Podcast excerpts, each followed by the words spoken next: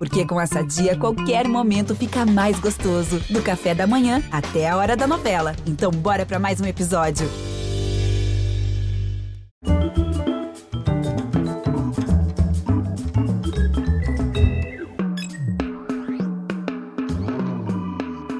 Chiudete bene la porta! Ei, minha querida. Oh, meu querido, quanto tempo! Tempo demais, tempo demais. Muito boa noite, bem-vindos. A primeira frase de um livro é crucial. Grandes primeiras frases e primeiros parágrafos de romances ficam na cabeça para sempre, ficam na história. Mas, acima de tudo, tem uma função imediata: aguentar o leitor pelo colarinho. Então, segura essa abertura de romance e vê se dá para largar. No dia em que Jana Milinich resolveu ir para a guerra, já tinha tomado a decisão irrevogável de morrer.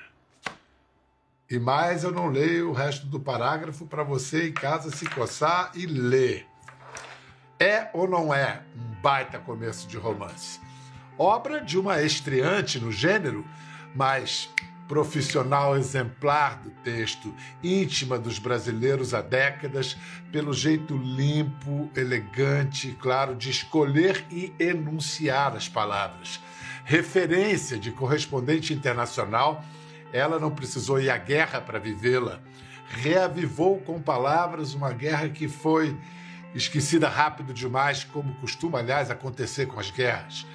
Mas mesmo na ficção, a repórter esteve no começo de tudo.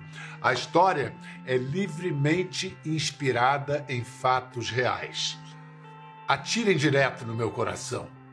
Um livro perfurado de estilhaços, alerta para o perigo dos nacionalismos e também celebra o encontro de duas mulheres na resistência.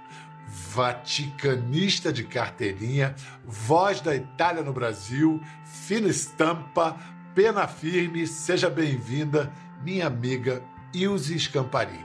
Oi, Pedro, um prazer enorme estar aqui com você.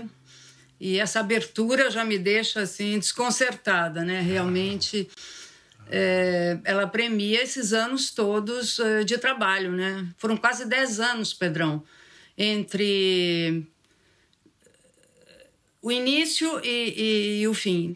Olha só, Ilse, eu vou citar dois escritores falando sobre guerra. Um é o poeta brasileiro Afonso Romano de Santana, que diz: os homens amam a guerra.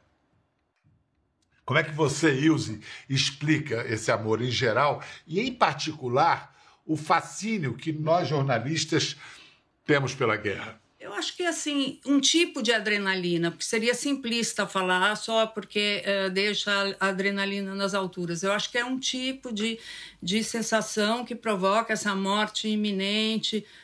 Eu sempre tive, assim, curiosidade de saber como funcionava uma guerra. Não necessariamente tenha tido coragem de ir, ou nunca também me mandaram para uma guerra. Mas esse livro, para mim, é a minha guerra. A guerra que eu cobri foi essa, entendeu? Estando dentro de casa, falando com uma pessoa e... Enfim, na verdade, esse livro, Pedrão, ele nasce quando eu cheguei na Itália para ser correspondente, em 1999, no final, era outubro. Então eu cheguei aqui e me deparei com duas Itálias, uma dentro do Vaticano, né, que está aqui do lado, que era a preparação para o Ano Santo, que ia ter no ano 2000, que depois, se quiser, eu falo um pouquinho disso. E a outra Itália com a qual eu me deparei estava assim, aborrecida, irrequieta, com o então primeiro-ministro, que era o Máximo D'Alema. Por quê? Porque poucos meses antes ele tinha oferecido as bases italianas, que são muito importantes no Mediterrâneo. Lembra que a Itália é uma tripinha que está num lugar super estratégico, né? Tinha oferecido essas bases para os aviões da OTAN, que é a Aliança Militar da Norte Atlântica, né? Invadir, bombardear o Kosovo e a Sérvia. Então, essa história ficou dentro de mim, quis a casualidade que, anos depois, eu encontrasse uma pessoa que tinha sido uma soldada na Guerra do Kosovo. Não uma soldada regular, mas uma soldada voluntária e paramilitar, o que a gente chama de soldada de milícia. Isso. É claro que eu não concordava com tudo aquilo que ela me relatava, enfim, mas ali não era o meu juízo de valor que interessava naquele momento, né? Eu acompanhei todo o seu relato durante esses anos, o sofrimento dela também, que também foi grande, né? Lembrar de tudo e tal. Se somava aí também aquilo que eu sentia, porque, assim, uma hora até falo no livro, é como se as bombas começassem a estourar do meu lado, sabe, Pedrão? Porque você começa a entrar naquele universo. Eu tentei ser o máximo fiel àquilo que eu entendi que era aquele personagem, não apenas aquilo que ela se vendeu, né, nesse sentido. E aí isso me lembra do segundo escritor que eu ia citar, que é o Graham Greene, que é um escritor inglês que, durante os bombardeios em Londres, da Segunda Guerra, saía para ver os bombardeios e disse que a guerra é a manifestação estética mais sublime da espécie humana. E aí eu fico pensando, você criando beleza, porque criar romance é criar beleza, que beleza pode haver na guerra? Sinceramente, nenhuma, Pedro, nenhuma. Eu acho que, pelo contrário, eu acho que esse livro, ele mostra, ou pelo menos tenta mostrar, espero ter conseguido isso, o como a guerra transforma para pior tudo, né? A ponto de ter transformado, inclusive, a protagonista, né? Escuta, você vem ao Brasil... Bom, essa pergunta hoje em dia é meio maluca. Você vem ao Brasil para o lançamento do livro, sabe-se lá o que o vírus vai estar fazendo? Tem alguma coisa planejada? Como eu vou no final de dezembro, talvez em janeiro a gente faça um encontro numa livraria, assim, um lançamento. Talvez seria uma coisa bacana, né? Ver as pessoas, depois de ficar quase 2 anos... sem ver ninguém, praticamente, né? Foi duro aqui também. Foi muito. E muito. A Itália foi o país que sofreu essa pandemia de uma maneira, assim, avassaladora, né? Então, assim...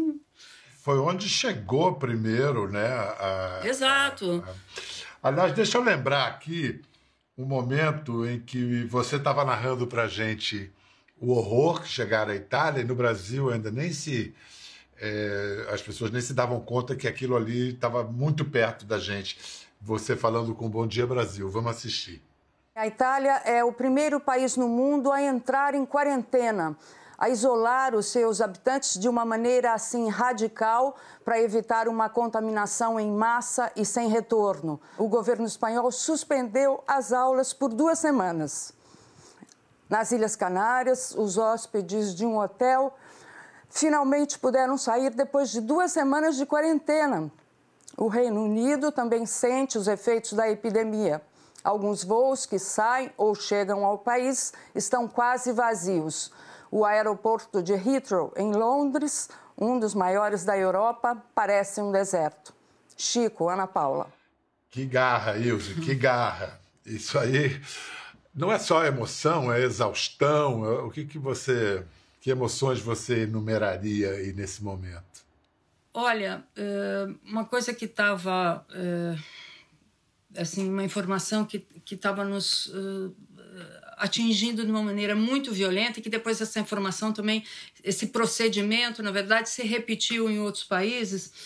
É a escolha de quem morrer, né? Porque estava num tal ponto a Itália, então que o paciente chegava ali já com 62, 63 anos, já não podia mais ser atendido, entendeu? Tinha que passar as pessoas mais jovens. Era, assim, realmente uma questão, acho que, de guerra mesmo, assim, Mas, enfim, na verdade, quando a coisa ainda já estava ruim aqui, já estava dramática, no Brasil ainda se dizia que era uma gripe só. Então, isso também aumentava muito o nosso, sabe, o nosso nervosismo. Aflição. Tentando passar para os brasileiros o que estava acontecendo aqui, para que eles vissem como, o que iria acontecer lá depois. Claro, era inevitável, né? Você sabe que você se tornou uma imagem muito presente na vida das pessoas. Você é a nossa vaticanista, além, é claro, de toda a cobertura da Itália e de todos os acontecimentos que você sempre faz de forma brilhante. Quanto à religião, uma curiosidade, você, como vaticanista, você é religiosa, católica, apostólica, romana? Então, Pedro, eu nasci numa família católica, com a ética católica, ética cristã. Eu tento, no meu trabalho, ser uma pessoa... imparcial, inclusive, nisso, né? Eu tenho até o cuidado, por exemplo, de não chamar o Papa de Santo Padre, mas chamar de Pontífice, para não colocar nada pessoal naquilo que eu estou contando, até porque muitas vezes você tem que dizer coisas do Vaticano, porque as coisas acontecem ali, os escândalos também se repetem ali, e você tem que contá-los, né? Mas, sim, a ética cristã faz parte da minha vida, Pedro, sempre fez. Não é uma metáfora dizer que a Ilse já foi ao céu com o Papa. Ele foi acima das nuvens, no avião que voltava a Roma depois da visita do Papa ao Brasil em 2013, que Ilse conseguiu um furo histórico, uma declaração que repercutiu no mundo, até hoje repercute. Vamos assistir. Anche un'altra immagine ha girato un po' il mondo, che è stata quella di Monsenhor Rica e delle notizie sulla sua intimità. Vorrei sapere, Santità, cosa intendi fare su questa questione, come affrontare questa questione e come Sua Santità intende affrontare tutta la questione della lobby gay. Ho fatto quello che il diritto canonico manda fare, che è la investigazione previa. E di questa investigazione non c'è niente di quello che accusano. Si scrive tanto della lobby gay. Io ancora non ho trovato nessuno che mi dia la cartella d'identità in Vaticano con gay. Se una persona è gay e cerca il Signore e ha buona volontà, ma chi sono io per giudicarla? E non si devono emarginare a queste persone per questo. Devono essere integrati in società. Dobbiamo essere ma fratelli. Il problema è fare lobby di questa tendenza o lobby di avari, lobby politici, lobby dei massoni, tanti lobby, no? Questo è il problema più grave per me. E la ringrazio tanto per aver fatto questa domanda. Grazie tante. Gentile, agradecer a você. Agora o que a gente, bom, eu sei porque eu já estive em situações digamos, semelhantes. Não é fácil botar uma pergunta assim no avião, mesmo numa coletiva, e a pergunta que você fez, como é que você conseguiu, assim, quais foram as circunstâncias? Bom, eu acho que tem algumas que dá para contar, outras são muito internas, acho que não dá para revelar. Mas eu tinha feito 3 perguntas, preparado, né, caso eu fosse chamada. A primeira foi feita pela TV francesa, que era se o Papa ia fechar o Banco do Vaticano. A segunda, realmente agora eu não me lembro, e a terceira era essa. Mas coisas aconteceram naquela viagem, enfim, que acabaram me levando para a pergunta mais impactante, que eu nem ia conseguir fazer, porque quando eu levantei a mão, o Padre Lombardi, que era o porta-voz na época, já falou, não, o Papa não sei o que, já estava... E o Papa fez assim, bem, né? Foi o Papa que me chamou para fazer essa pergunta. Esse Papa é muito intuitivo, sabe? E aí eu corri lá e fiz essa pergunta. Estava tendo um pouco essa repercussão desse caso homossexual dentro da igreja, que seria, assim, viria de um certo carreirismo, né, dessa lobby gay. O que é a lobby gay? É você dar vantagens de trabalho dentro do Vaticano para quem te, enfim, mantém relações sexuais gays com você. Mais ou menos é essa a ideia da lobby gay que... né, que eu coloquei para ele. Mas a partir disso ele acabou dando essa frase maravilhosa para todos os gays do mundo, e não só gays, mas pessoas que se sentem diferentes e tal. Agora, ele pagou um preço e tem pagado ainda hoje, porque se por um lado ele encantou tanta gente no mundo, ele também foi muito cobrado por isso, né? Muito cobrado. E tem até cardeal ultraconservador que já falou: tudo vem daquela frase, daquela pergunta e daquela resposta, não sei o quê. Quer dizer, no mau sentido, né? O ultraconservador. Mas muita gente considerou também essa pergunta e essa resposta um divisor de águas na história dos pontificados. Sem dúvida. Esse Papa aqui é um Papa, Pedrão, é um Papa maravilhoso, sabe, Francisco? Essa história de que Francisco é comunista ou isso, é tudo intriga da oposição. O Francisco é um Papa até conservador, entendeu? Mas é um Papa, sabe, até de uma modéstia, assim, que encanta. E ele é um homem que ele abriu mão de muita coisa para essa igreja na qual ele acredita. Então, eu acho que ele está sofrendo muito, muita perseguição ali dentro, sabe? Isso é uma pena. Muita oposição, mas ele é forte. Você vê que ele... Dos três papas que você conheceu, ele é o que você destaca? Teve uma especial simpatia? Olha, os meus três papas, eu diria o seguinte... O primeiro, que é o João Paulo II, grandioso. Em todos os sentidos, né? Popstar. Sim, um popstar, um homem que era um ator, então ele já gostava, ele já tinha um certo exibicionismo na figura dele, né? É um homem que viveu o comunismo, que viveu o nazismo, então, assim, todas as experiências duras, né, do século passado, no caso, e ele soube, de uma maneira incrível, arrumar as peças do jogo, né? Porque ele conseguiu ajudar a derrubar o comunismo, que tanto ele, né, pelo qual ele tinha sido perseguido. Ele ajudou a levantar o Solidarność, que era levantar o catolicismo, quer dizer, a fé dele no país dele. Ele conseguiu depois fazer uma reavaliação de tudo. Ele conseguiu, depois, quando começou aquela história de globalização, ele foi o primeiro a dizer: a globalização não é nem boa nem ruim, depende daquilo que ela representa.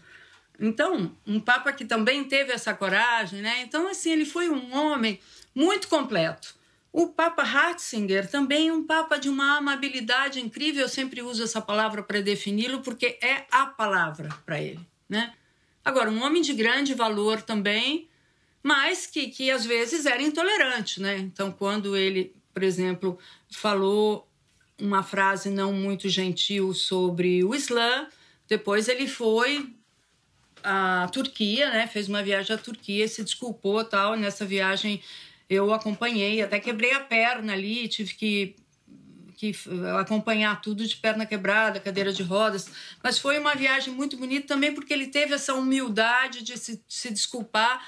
Então, assim, cada Papa representa aquele momento do mundo, né? Então, você acaba tendo, assim... muita admiração e pode não concordar também com certas atitudes. O Papa é um homem que falha também, né? Pois é, essa que é a ideia. O homem pode falhar, mas o Papa é infalível, né? A infalibilidade do Papa é um dogma.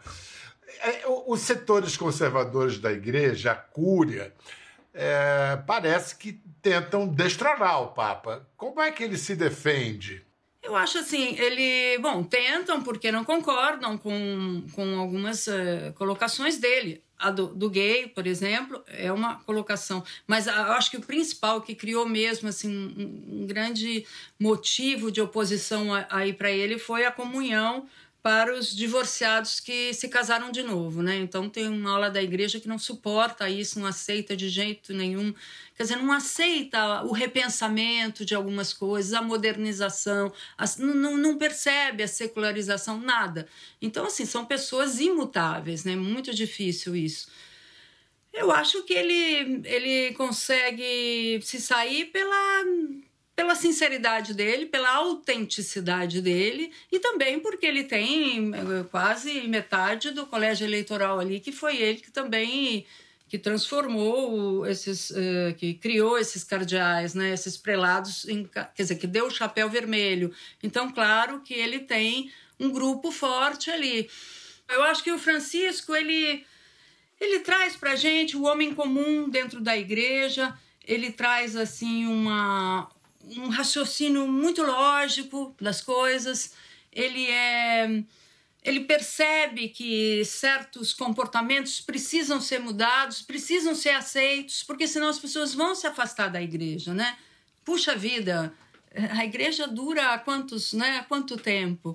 Então, eu acho que ele não é expansionista, sabe? Ele não é não faz aquele proselitismo. Ele é um homem que... Eu acho ele um homem formidável, sabe? Também tenho essa impressão dele.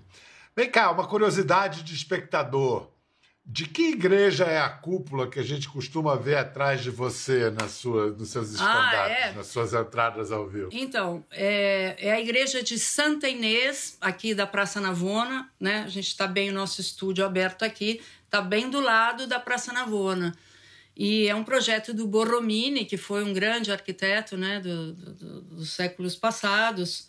E depois da Igreja do Vaticano, né, que é uma cúpula de Michelangelo, a cúpula, acho que mais importante que tem em Roma é essa cúpula da Igreja de Santa Inês. Os terraços romanos são muito disputados, né, Pedrão? Então, a gente passou anos aqui esperando um lugar que pudesse ter um monumento assim, de arte, de importância, para poder mostrar para os brasileiros como cenário fixo. Olha, e assim como a Ilse teve que esperar para conseguir o terrazzo especial, ela também não foi assim, de uma hora para outra, que se tornou essa grande profissional. Vamos ver aqui uma montagem feita da trajetória da Ilse, desde o interior de São Paulo para o Rio, passando por Brasília, vários telejornais da Globo. Vamos ver todos os caminhos que levaram Ilse a Roma. O pai de Luciana, como toda a família, está fazendo de tudo para encontrar um doador e tentar salvar sua filha. O novo presidente do PDS, o partido, isso pode mudar alguma coisa na relação de força na executiva do PDS? Nenhum. A situação do PDS é realmente lamentável. Este foi o Festival do Visual e as bugigangas invadiram o corpo da geração rock dos anos 80. Na cabeça, muito brilho em ondas coloridas de New Wave. O rock também pintou na cara dos roqueiros mais fanáticos. E o metal, a força do heavy, caiu pesado nos braços e na cintura. Os broches, com a guitarrinha símbolo, marcaram o peito e muitas orelhas ficaram incendiadas com o raio do Rock em Rio. A força da água é tanta que temos que abandonar a casa rápido, no meio de outra cachoeira que agora cai nas escadas. É a única saída.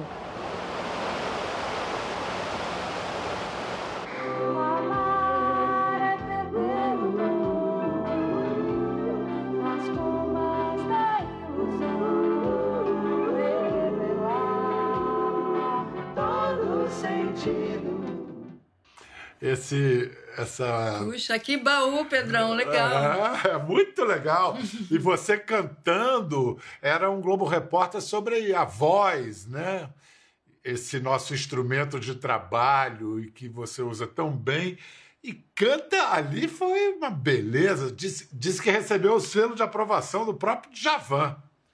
Foi, a gente levou a gravação para ele até se emocionou, nós também, logicamente.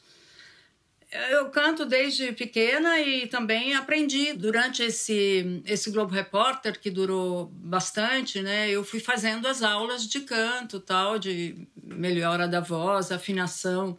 Olha só, vou mostrar um outro momento marcante seu, que foi um Globo Repórter com um dos maiores líderes da história, Nelson Mandela, África do Sul. Cercamos o presidente pelo outro lado. A segurança é meio violenta aqui. Gritamos Brasil. Nelson Mandela faz um gesto com a mão e nos chama. O presidente diz que há um novo país e um novo futebol, e que os dois precisam de melhorias. Seleções como a brasileira são muito bem-vindas à África do Sul. No futebol, disse Mandela, temos muito a aprender com os brasileiros. Essa foi mais uma ocasião em que Ilse driblou os seguranças e o Mandela falou, deixa a brasileira vir, não foi isso? Com a ajuda da Suzy Altman, que começou a gritar antes de mim, Brasil, aí eu fui na dela, né, que eu tava com o microfone para cá, aí corri.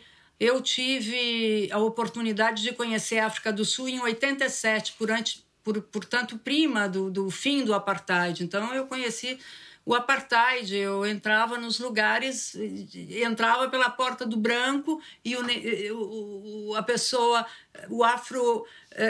o africano entrava pela outra porta. Então, era uma coisa assim horrível. E voltar à África, depois do Apartheid, sobretudo pegar o trem com aquele coral de Soweto, afinadíssimo, realmente foi um momento maravilhoso. Emocionante. E o Brasil, nossa cultura sempre produziu o maior encantamento na Itália, desde Vinícius e Chico Buarque, passando pelos jogadores, Falcão e outros. E hoje, como é que anda a nossa imagem aí? Olha, ficou assim, é gozada, assim, as relações Itália-Brasil são muito engraçadas. Eles podem ficar com muita raiva do Brasil, xingar, falar isso, falar aquilo, mas depois eles, quando pensam em se aposentar, o Brasil é sempre um país que está no início da lista da aposentadoria dos italianos. Você perguntar para o meu companheiro, que é italiano, onde você quer morar quando você se aposentar? Na Sardenha, na Sicília? E ele, de família siciliana, ele fala assim, em Búzios. Ilse, a gente estava falando das histórias que a gente conta e das histórias que a gente vive e o tanto de histórias que você já deve ter presenciado e presenciou, mistérios que cercam o Vaticano e tudo mais. Será que um próximo livro... É chato ficar falando de um próximo livro quando você está lançando um agora, mas existe essa possibilidade? Você tem isso organizado de alguma maneira? Não só existe, como já estou escrevendo, né? E a verdade, Pedrão, é que acho que muita gente esperava que meu primeiro livro fosse sobre papas, papado e tal. E então agora espero que seja o segundo. Eu espero que esse livro que eu estou escrevendo, que enfim, espero conseguir terminá-lo dentro de, sei lá, 2 anos, assim. Eu acho que pode ser assim uma contribuição de tudo que eu vi e vivi aqui esses anos, né, Pedro? Por favor. Agora, enquanto isso, gente, atirem direto no meu coração Ilse Scamparini, romançaço, onde você vai começar a ler e duvido que pare. E, então, é um ótimo presente de Natal. Por favor, nas livrarias e melhores casas do ramo, atirem direto no meu coração. Ilse, falar em coração, meu coração ficou quentinho de te ver, adorei. Última coisa, você acha que o papado do Francisco vai até a morte dele ou ele vai repetir Bento XVI, vai repetir o Ratzinger?